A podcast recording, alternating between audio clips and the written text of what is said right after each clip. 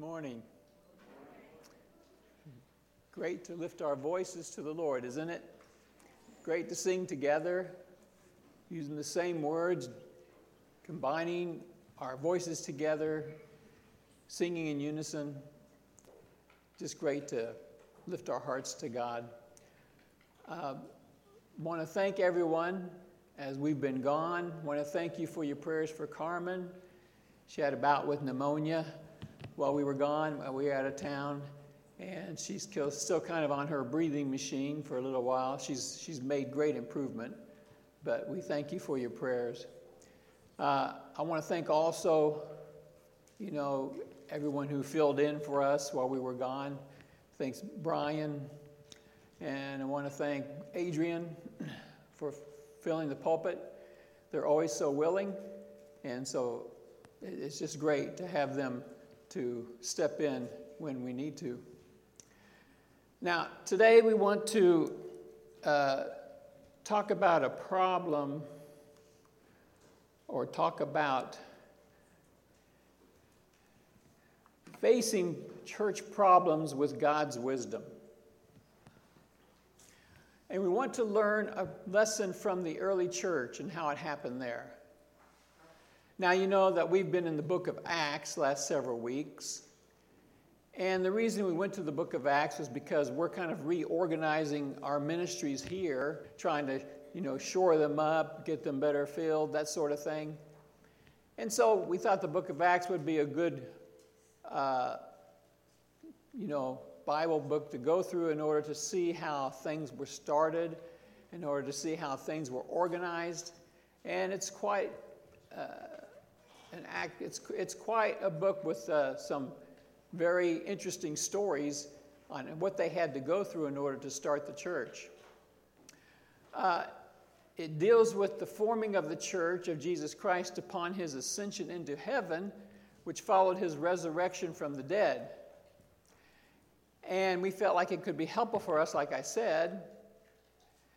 And in the book of Acts, we read how Jesus sent the Holy Spirit after his ascension to heaven, as his apostles just kind of stared at him as he rose up, said the clouds received him into the air. And he said he was going to send them the Holy Spirit.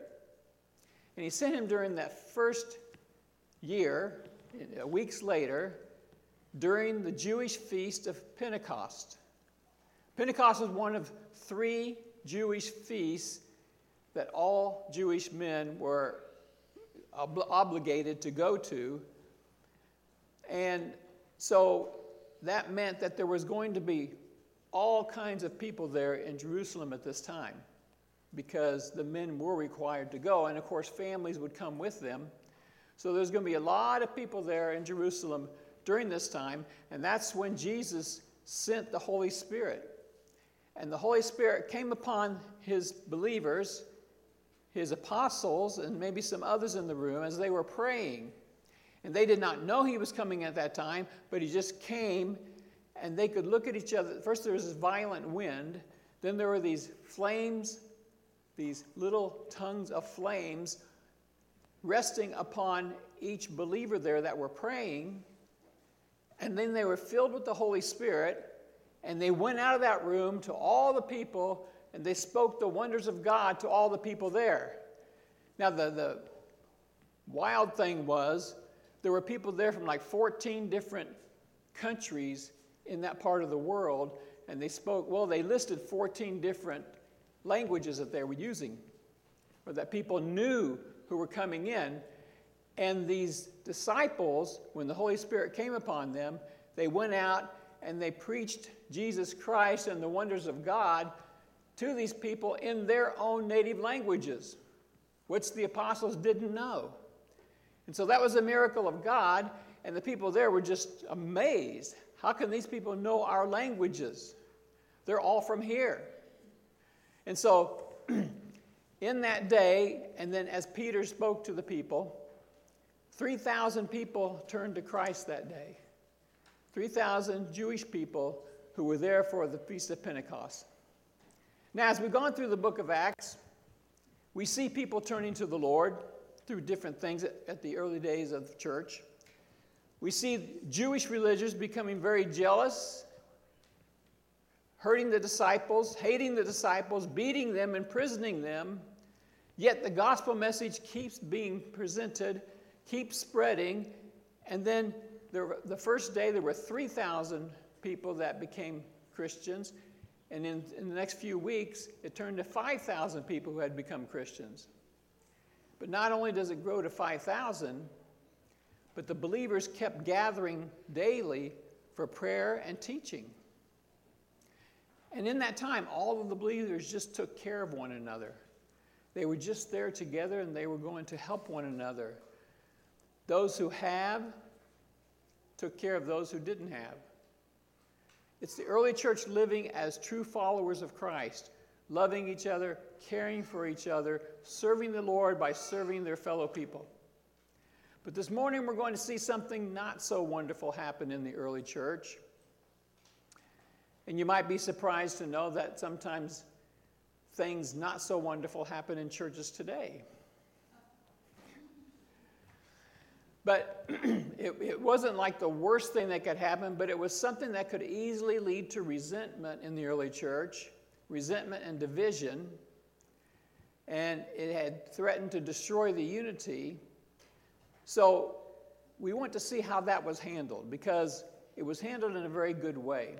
I want you to look at Acts chapter six and verse one. And of course, we can always get... Uh, we can always learn something from the ways that these things were handled. It says, in those days when the number of disciples was increasing, now we know it already increased. It started at three thousand on the Feast of Pentecost. It moved to five thousand throughout the next couple of weeks. And here we're, we're on beyond that a little ways. And it says it was increasing here, so it's, it's past five thousand. It says, the Hellenistic Jews among them complained against the Hebraic Jews because their widows were being overlooked in the daily distribution of food.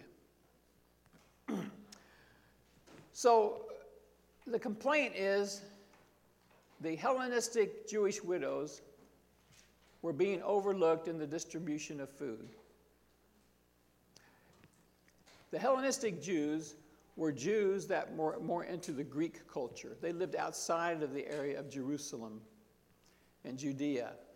And so they probably spoke Greek, and they did Greek customs and ate the Greek food and all that kind of stuff, while the, Hel- while the Hebraic Jews were living in Jerusalem or in the area in that area, and they probably spoke Aramaic or even uh, Hebrew.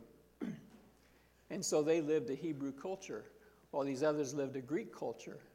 So the complaint is that the Hellenistic Jews were being overlooked, and probably because the ones who were passing out the food were probably, you know, uh, Hebraic Jews, and it's just kind of like things just kept going on before the Hellenistic Jews came to join them.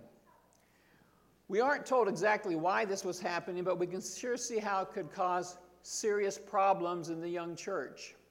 You know, the church was going so great, and all of a sudden this comes in. And, you know, that's what happens, isn't it? It happens that when things are going well, you know, sometimes something just, just comes down into the church, and you have to deal with it.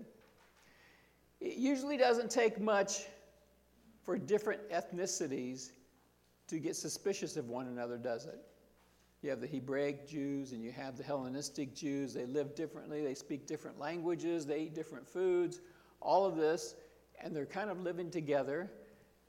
And it's already, you know, there's maybe not that much of a, a unity there. So then this happens, and we don't know why it happened exactly. It doesn't say, but it was something that could cause real problems. And so it's a threat of disunity and resentment. It could really damage the church's reputation.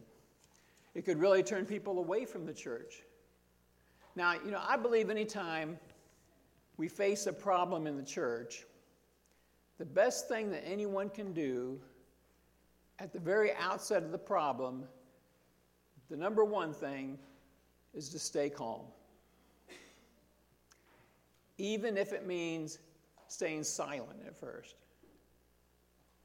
I think the best thing is to step back either figuratively or and literally.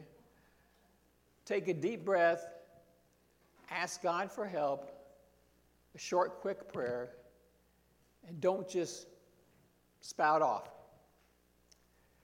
We don't want to make accusations right away, do we? And we know that sometimes innocent mistakes can turn into serious divisions and conflicts. And we also know that Satan is always ready to, to take advantage of opportunities that can turn into Christians kind of facing against each other. So I think the first point is no hasty responses. Try not to get defensive, even if you're accused of something. Be aware that we're not trying to give Satan a foothold, or we're trying not to give him a foothold. And of course, I'm speaking to myself. Some people are more prone to say something quick, and others are more prone to hold back. I think it's good just to stay calm. And what we actually need are calm words and thinking. And it just so happens that's what we get here in this passage. In verses two through four, the, the apostles step in. So the twelve gathered all the disciples together and said, It would, it would not be right for us to neglect the ministry of the Word of God in order to wait on tables. So they're saying, it shouldn't be us that will take on this ministry and actually do it ourselves. Because, you know, they have this ministry of teaching the Word of God. Brothers and sisters, choose seven men from among you who are known to be full of the Spirit and wisdom. We will turn this responsibility over to them, and we'll give our attention to prayer and the ministry of the Word. So they first got everyone together.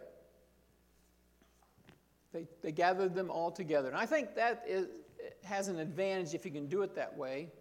Because everyone hears the apostles' uh, suggestion, uh, reasoning firsthand. And that could help a lot of avoid, to avoid misunderstandings that come from when you only hear it second, third, or fourth hand. But did you see what the apostles said to the believers?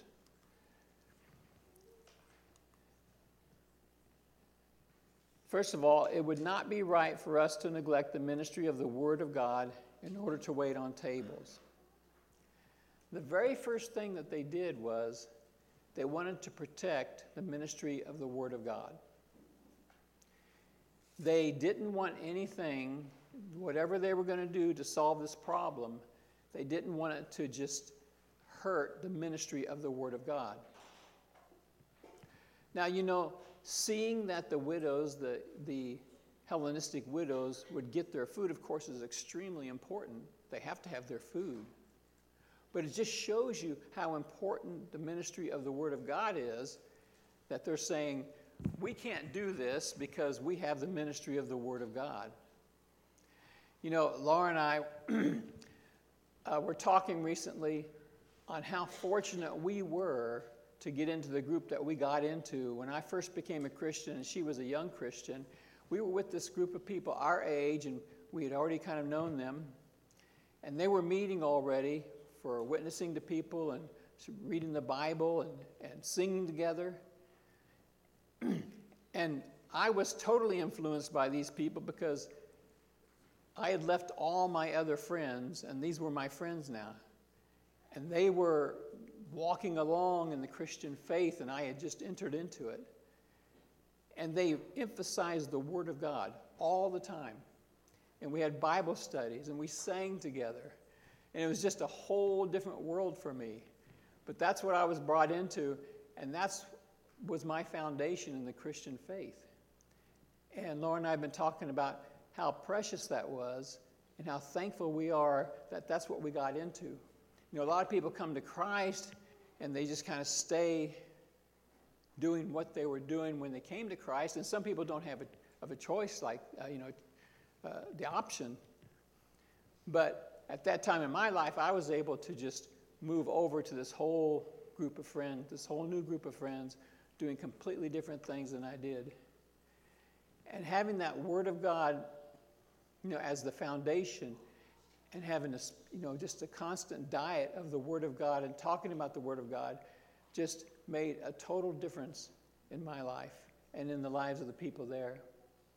And the apostles are saying that however they handle this food matter, they they can't let it, you know, move the apostles away from their main ministry of ministering the Word. And you know, reading the Bible isn't just finding this verse to answer this question or that verse to answer that question. It's not just finding one thing to deal with this, another thing to deal with this. Reading the Bible is becoming familiar with what the Bible is all about. You know, it's a whole different culture. You kind of got to get into it and understand what was going on in that time. And you will if you just keep reading it. You enter into their world and you see how how things mattered to them and, and how they dealt with things and how God moved them.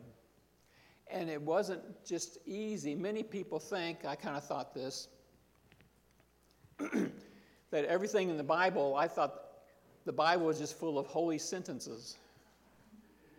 And it just told you what not to do and what to quit doing and why you shouldn't do it and things like that. That's all that I, well, I thought I knew, but it wasn't that. But it's, it's stories of people going through things, making mistakes, getting clobbered, uh, all kinds of things that you can't even imagine that would be in the Bible. That's the way it was for me. I, I learned what the Bible was all about for the first time. And I had gone to a religious school all through my education. I didn't know what the Bible was about. But the apostles are saying that no matter how they handle this, they can't let the word, the ministry of the Word of God, be neglected. So, as we get to know the Word of God, the people, the events, the principles, the character, the person of Jesus Christ. And we get to know the depth of the love of God. We know all the things that go into the Scriptures, all the things that God wants to teach us. We get to know the infinite power of God, the matchless love of Christ, the destructive power of sin, the horribleness of hell. We get to know all of those things.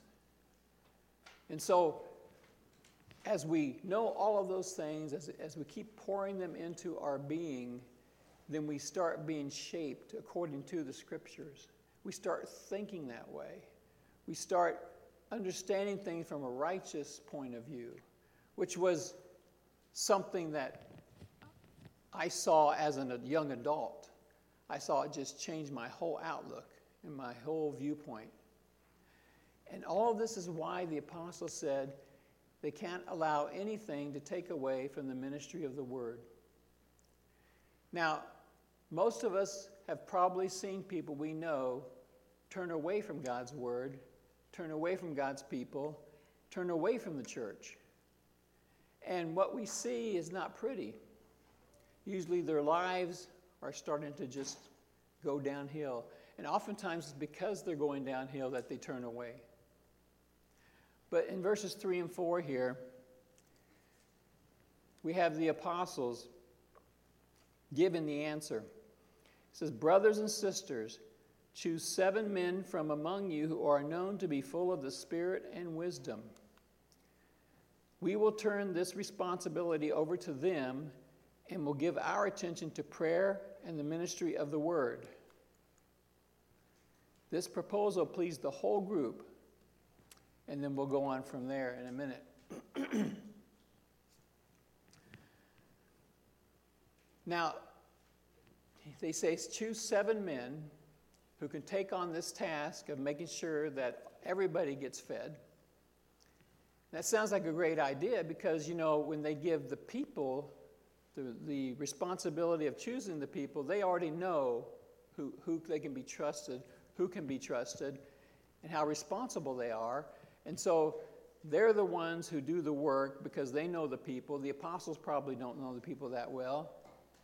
So you have them doing the groundwork, and then the apostles, they will officially appoint them because the apostles are still the leaders of the group.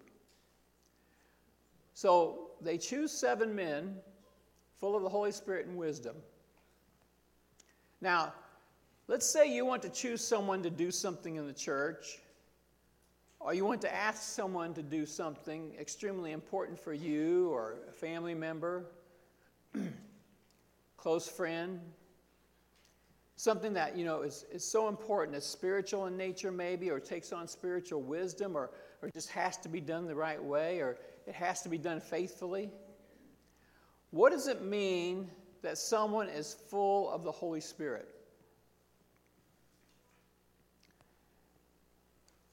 We'll go back there when it says, choose seven men from among you who are known to be full of the Spirit and wisdom.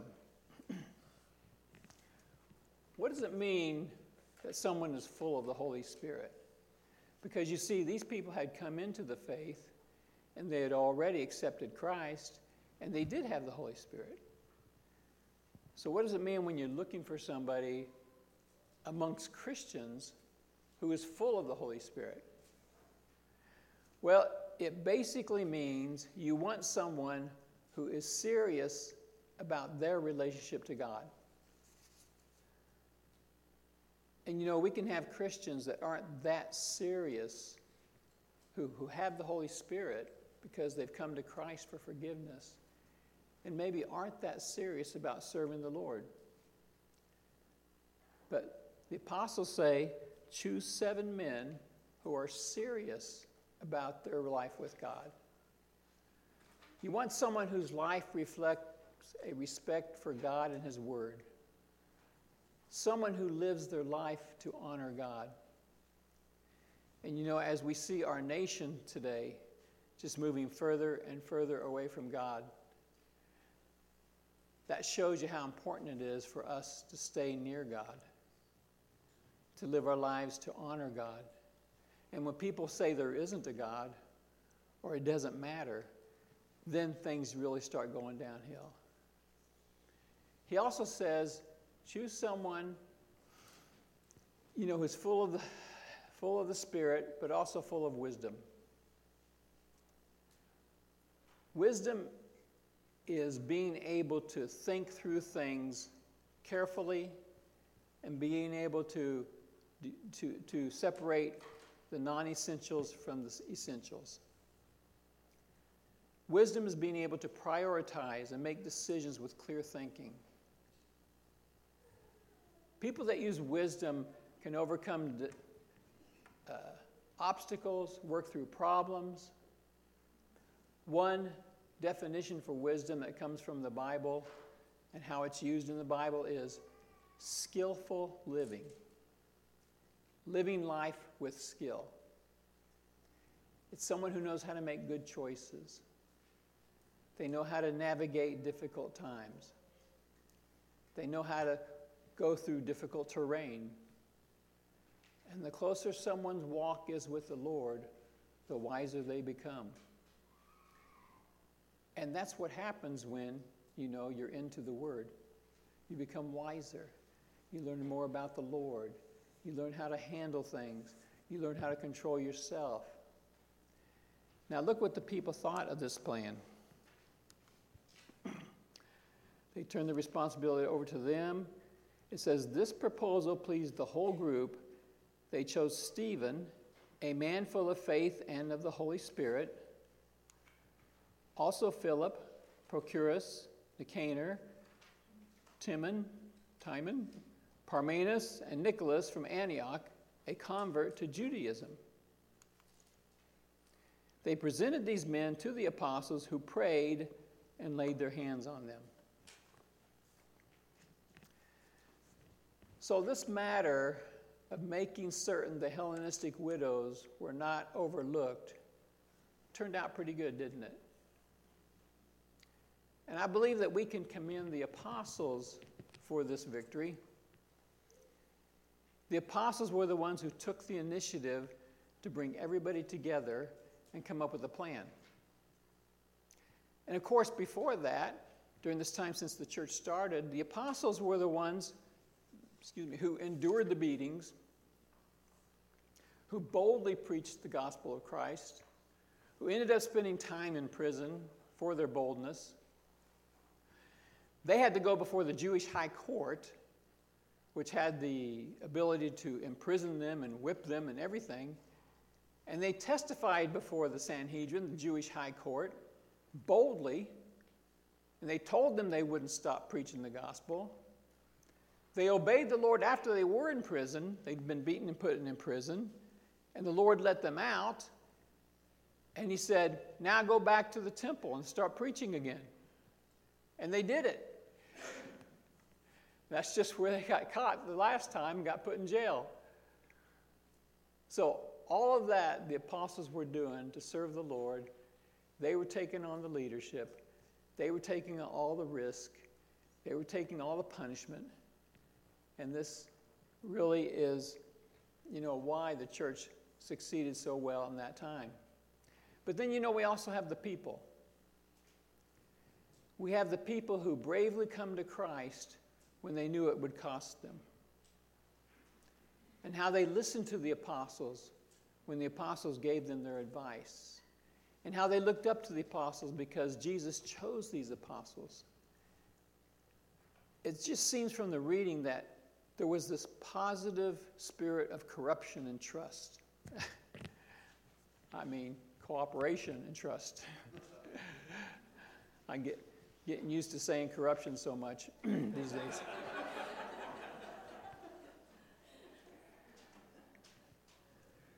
But I see this in the first century church. You see the brave apostles, the leaders who are willing to take the risk, they're willing to take a beating, go back out, obey God no matter what. You see the people who are who are listening and, and obeying and, and doing the things that they're being told to do. And not that it was a slavish thing. It was just a thing that, you know, it was making the church work. It was making the faith rich. It was doing what God wanted them to do, and they took, they had people in authority over them and their spiritual lives, and they did it willingly. And we know how it can be if you're in a group and just one person, you know, always wants to test everything, always wants to question everything, always wants to go their own way. It's not that that can't ever happen, but if somebody just keeps doing it all the time, that just kind of throws things in, in the pathway, doesn't it? It kind of stops things from getting done. And so we have this cooperation among these early Christians, and things make, you know, they go forward, and it makes a difference, and people are served, and the problem is solved, and they have this problem solved, you know, they they had... They had people not being fed. They took it to the apostles. The apostles gathered everybody. They came up with a solution. Everybody followed the solution. It worked. And I think really the biggest problem that churches and groups and schools and families have to deal with, I think the reason that it doesn't always happen that way, if you come right down to it, I think the reason for almost anything bad is selfishness. It's just getting into ourselves too much instead of thinking of others. And we have that sinful nature, don't we? I mean, we come to Christ, it, it's so helpful for us, but yet we still have that sinful nature that hasn't been totally washed out yet. Until until Christ comes back. And we can all be that way if we stop looking to the Lord and just looking to ourselves, into ourselves to please ourselves. I was listening to this longtime pastor who would also speak at marriage conferences regularly. And he and his wife had a very rocky marriage for several years in their marriage, until they received some help. And then they were able to turn their marriage around because they listened to good counsel, you know, counsel, Christian counsel.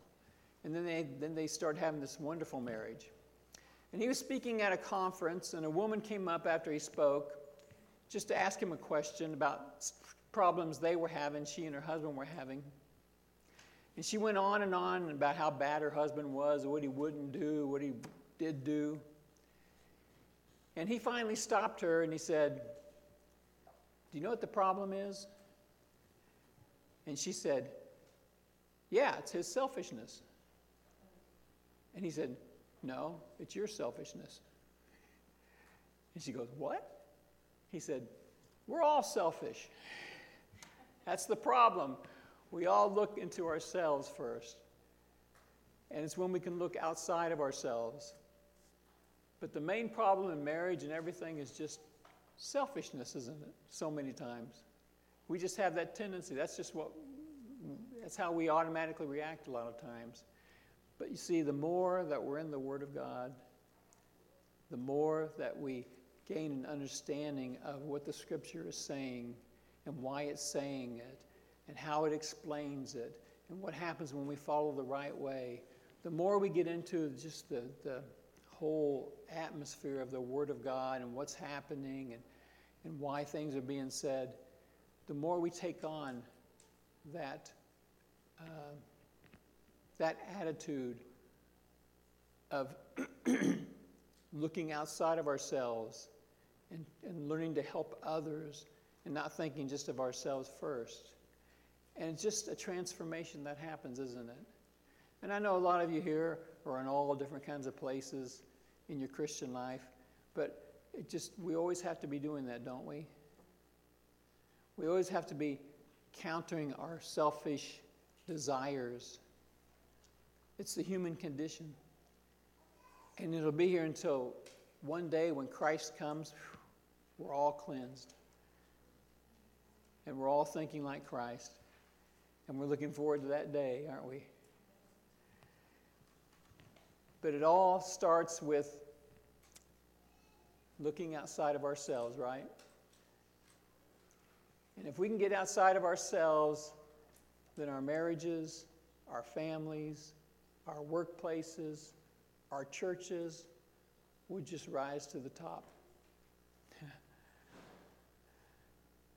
So many churches have so many problems, right? This church, I, I'm in love with this church because we have so many good people here that don't fight against everything. And so we have mature Christians here. And so I'm really thankful for that because we've been in other situations. So the more we can think outside of ourselves, have the Scriptures flowing through us, and think of others, the better, the happier, the more we'll get done and bring people to the kingdom. And so let's end now with our last verse. So the word of God spread, and, and again, we're, we're thinking of the people accepting what the apostles said and just acting on it. The, the word, the, so the word of God spread. The number of disciples in Jerusalem increased rapidly, and a large number of priests became obedient to the faith. Wow. Even the priests, the Jewish priests. Let's pray. Father, we just thank you for your word. We thank you for this example and these examples in the book of Acts of how it went in the early church and even the things that they had to stumble over and things they had to address and the, the way that they did it, the leadership that they had, those who were willing to suffer, those who were willing to follow, those who were willing to obey.